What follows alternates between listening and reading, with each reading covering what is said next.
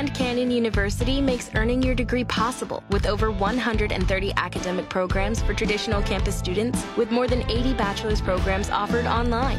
GCU provides you with the personal support you need, from complimentary unofficial transcript evaluations within 24 business hours to scholarships, academic support, and your GCU graduation team, led by your own university counselor. Find your purpose at GCU. Private, Christian, affordable. Visit gcu.edu. Bill Morgan in for Kenny and JT, your Friday, and the final one, by the way, in case you've forgotten, I don't know how you would do that, but in case you've forgotten, the final Friday of 2022. Time to talk Browns football. Happy to welcome in. He's always a guest on this show, and man, does he know his stuff backward and forward. Scott Petrak, and one of the reasons – and it's a lengthy resume that uh, we know that Scott knows his stuff. But I am a, Yahoo fantasy guy, Scott, and every time they talk about the Browns, they say Scott Petrak says. So I mean that's that's good enough for me to be sure. Having said that, Scott, uh, one of the things I have Browns fans asking me all the time if the Browns split the last two games, if they lose the last two games, is Kevin Stefanski's job in either of those scenarios in danger? Yeah, you know, I think I think Kevin Stefanski's safe. Um, you know, if if it went really bad the last two games and they got blown out, both of them, maybe the Haslam's reconsider. But I feel like right now Stefanski's on stable ground. I think the organization wants stability. I think Deshaun Watson wants to play for Kevin Stefanski. So I think it would have to be something really drastic for there to even be a possibility of a coaching change. Now, that doesn't mean his staff won't change after the season, um, but when it comes to Coach Kevin Stefanski. Scott, talk to us a little bit about the big matchup coming up this weekend. Uh, Washington, who has slid lately, but they've really been one of the surprises of the NFL. Uh, what do the Browns have to do to come away with a road win in that contest? Yeah, you know, I, I think it starts with kind of grinding it out because Washington is good in that area. You know, they're not really. I mean, they they have some big plays, but you know, they're a team that likes to run it. They're first in the league in time of possession. They have a really good front four on defense, so they drop seven in coverage. So they make you go the long way. And they don't give up a lot of big plays. It just feels like a grinded out kind of game. And, you know, the Browns haven't always been good in those kind of games. So I think from a mentality standpoint, that's part of it. You're going to have to handle the front four, which should be even better with Chase Young back for the second week coming off that knee injury. Um, hadn't played all year and then returned last week, and now he's going to start this week and should play more. So you got to handle those guys up front. And then, you know, they went to Carson Wentz, the quarterback. They benched Tyler Heine, Taylor Heinicke after he'd had a good run, but they're 0 2 1 in the last three games, and they're looking for a spark from Wentz. And Wentz has big playability, right? We all know, we've all seen it. He's got a big arm, but he also tends to extend plays and hold the ball, take sacks, and throw picks and fumble. So I think there's a chance for some defensive takeaways and that would be huge because we've seen the Browns when they've been able to take the ball away, they've had some success. Scott Petrak, brownzone.com. And if you want to follow him on Twitter, you can do that at Scott Petrak, P E T R A K.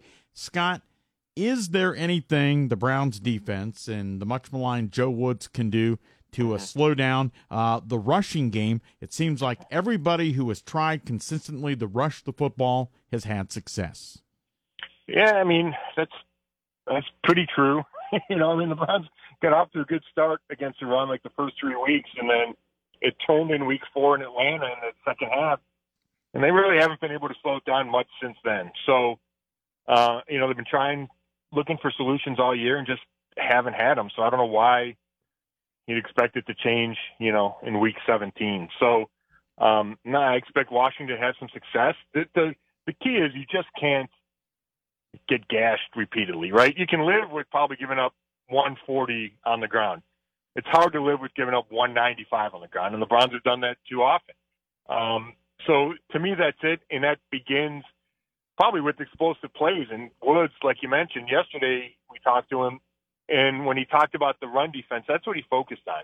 Is they've been trying to prevent the explosive run plays and just haven't been able to do that. So if you can keep, you know, I think um, I th- it's going to be Brian Robinson because I think Antonio um, Gibson is out uh, with an injury. If you can see, keep Robinson from you know having 20 yard runs and instead they're seven eight yard runs, you might be able to recover from that. Scott, talk to us about, I guess, the flip side of that matchup as we head toward Washington and the Browns. Uh, the Browns offense, what do they have to do consistently? Deshaun Watson, obviously, now in their quarterback. But having said all that, the $230 million man has yet to produce more than one touchdown in a game so far. Well, that to me, that's it. You, you need to see some explosiveness. You know, I was just saying that from the other side with Washington runs. You need to see that in the passing game with Deshaun Watson. And I think there's a chance that that happens this week. The weather is going to be much better than it was the previous two weeks. You know, the, it wasn't great against Baltimore, and then we all know how bad it was against New Orleans.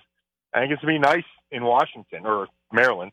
So there's a chance for Watson and Cooper and Peoples Jones and Njoku to find some rim, to find some rhythm for Watson to gain more comfort. And I, I do think it's only a matter of time until you see some big plays and you know stacking some drives, or it's not just one touchdown drive in a game. And I think it could happen this week, but you know until you've seen it, and we haven't seen it yet through four games, it might be you know it might sound silly to predict, but that's what they need. They need Deshaun Watson to get in a rhythm, start to look like he did when he was going to Pro Bowls with Houston, and you've seen glimpses of that, but obviously not nearly consistent enough.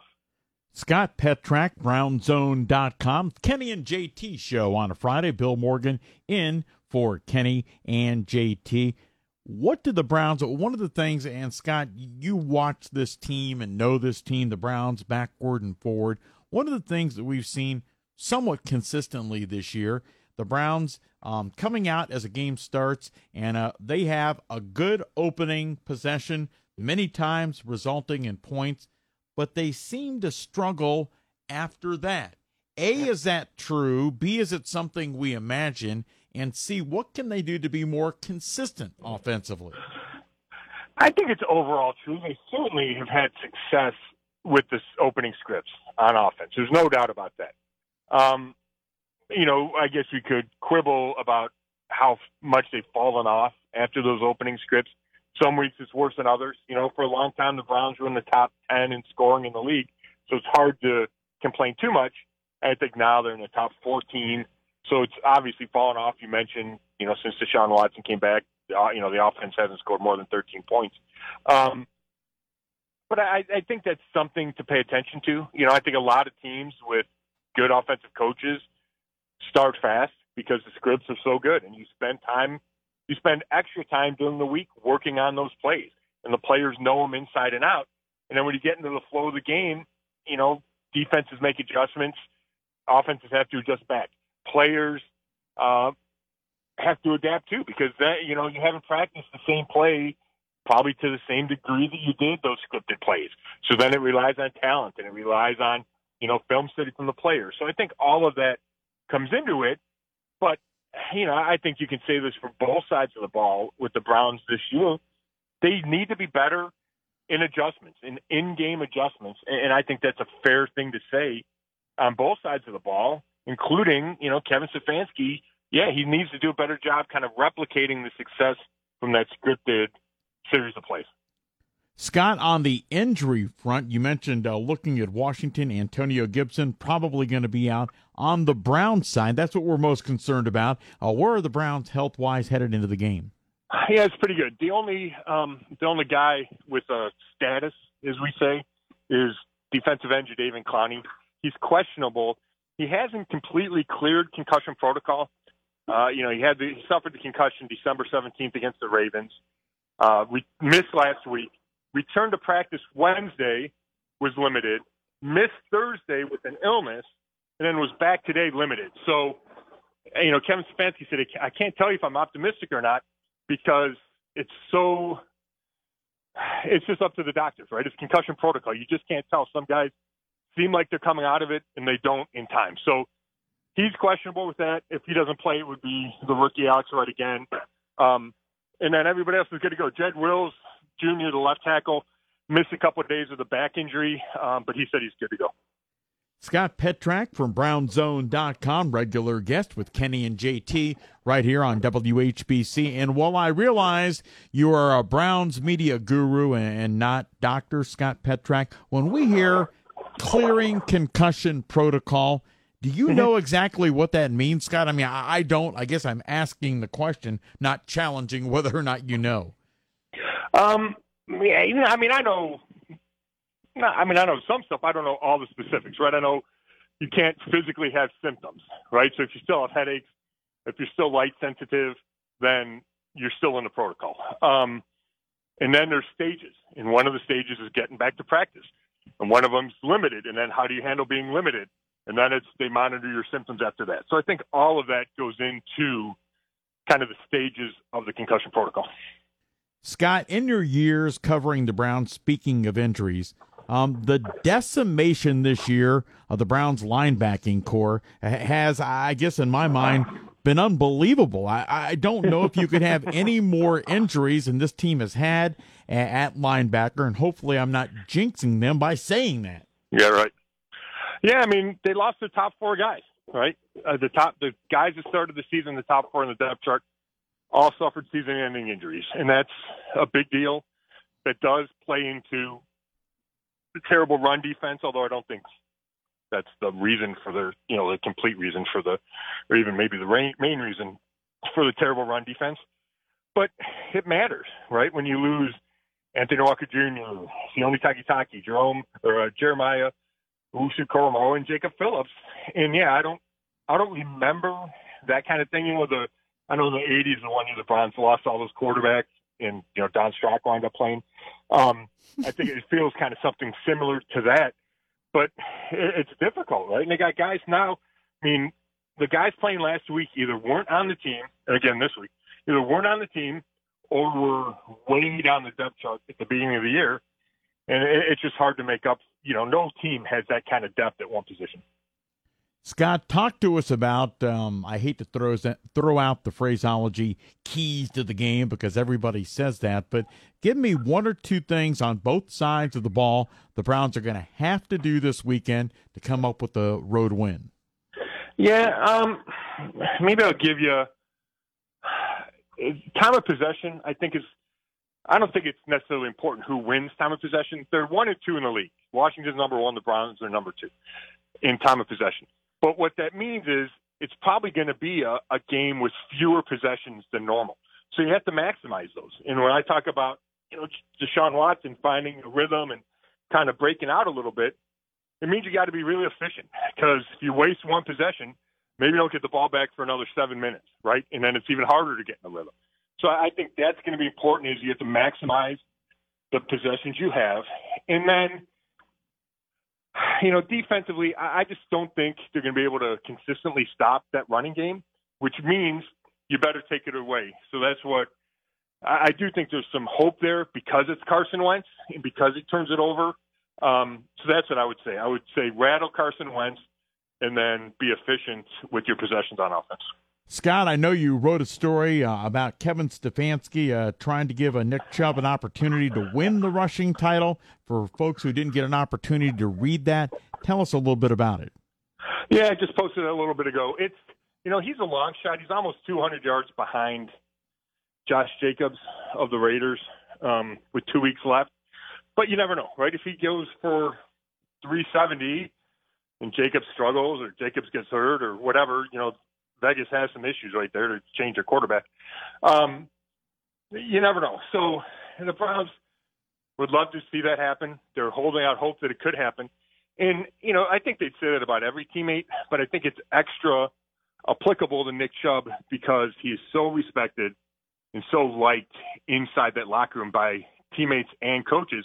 And part of that is because they might care more about the rushing title than he does. I really believe him when, you know, he, yes, he would like it and he would appreciate it, but he's so focused on the team, and there's just not, you know, not all guys are like that.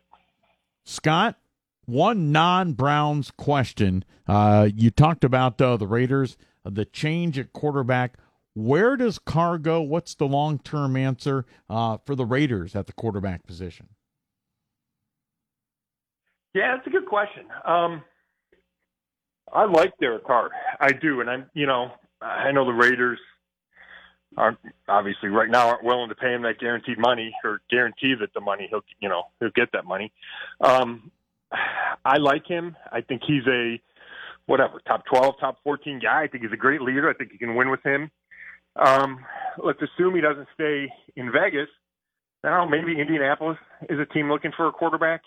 Um, would he fit with the Jets? You know, I'm just thinking of teams that don't feel that far away, where they feel like a quarterback might be the difference, or the quarterbacks have really struggled. And, and those are two teams that popped in my head. Maybe Tampa, if Tom Brady leaves there. Um, so you know, those are three teams that kind of jump out to me. Scott Petrak from brownzone.com. Scott, we appreciate your time on a headed into a holiday weekend, and I know Kenny and JT will look forward to hearing from you again after the first of the year. Sounds good. Thanks. It is all a part of the Kenny and JT show. Bill Morgan filling in.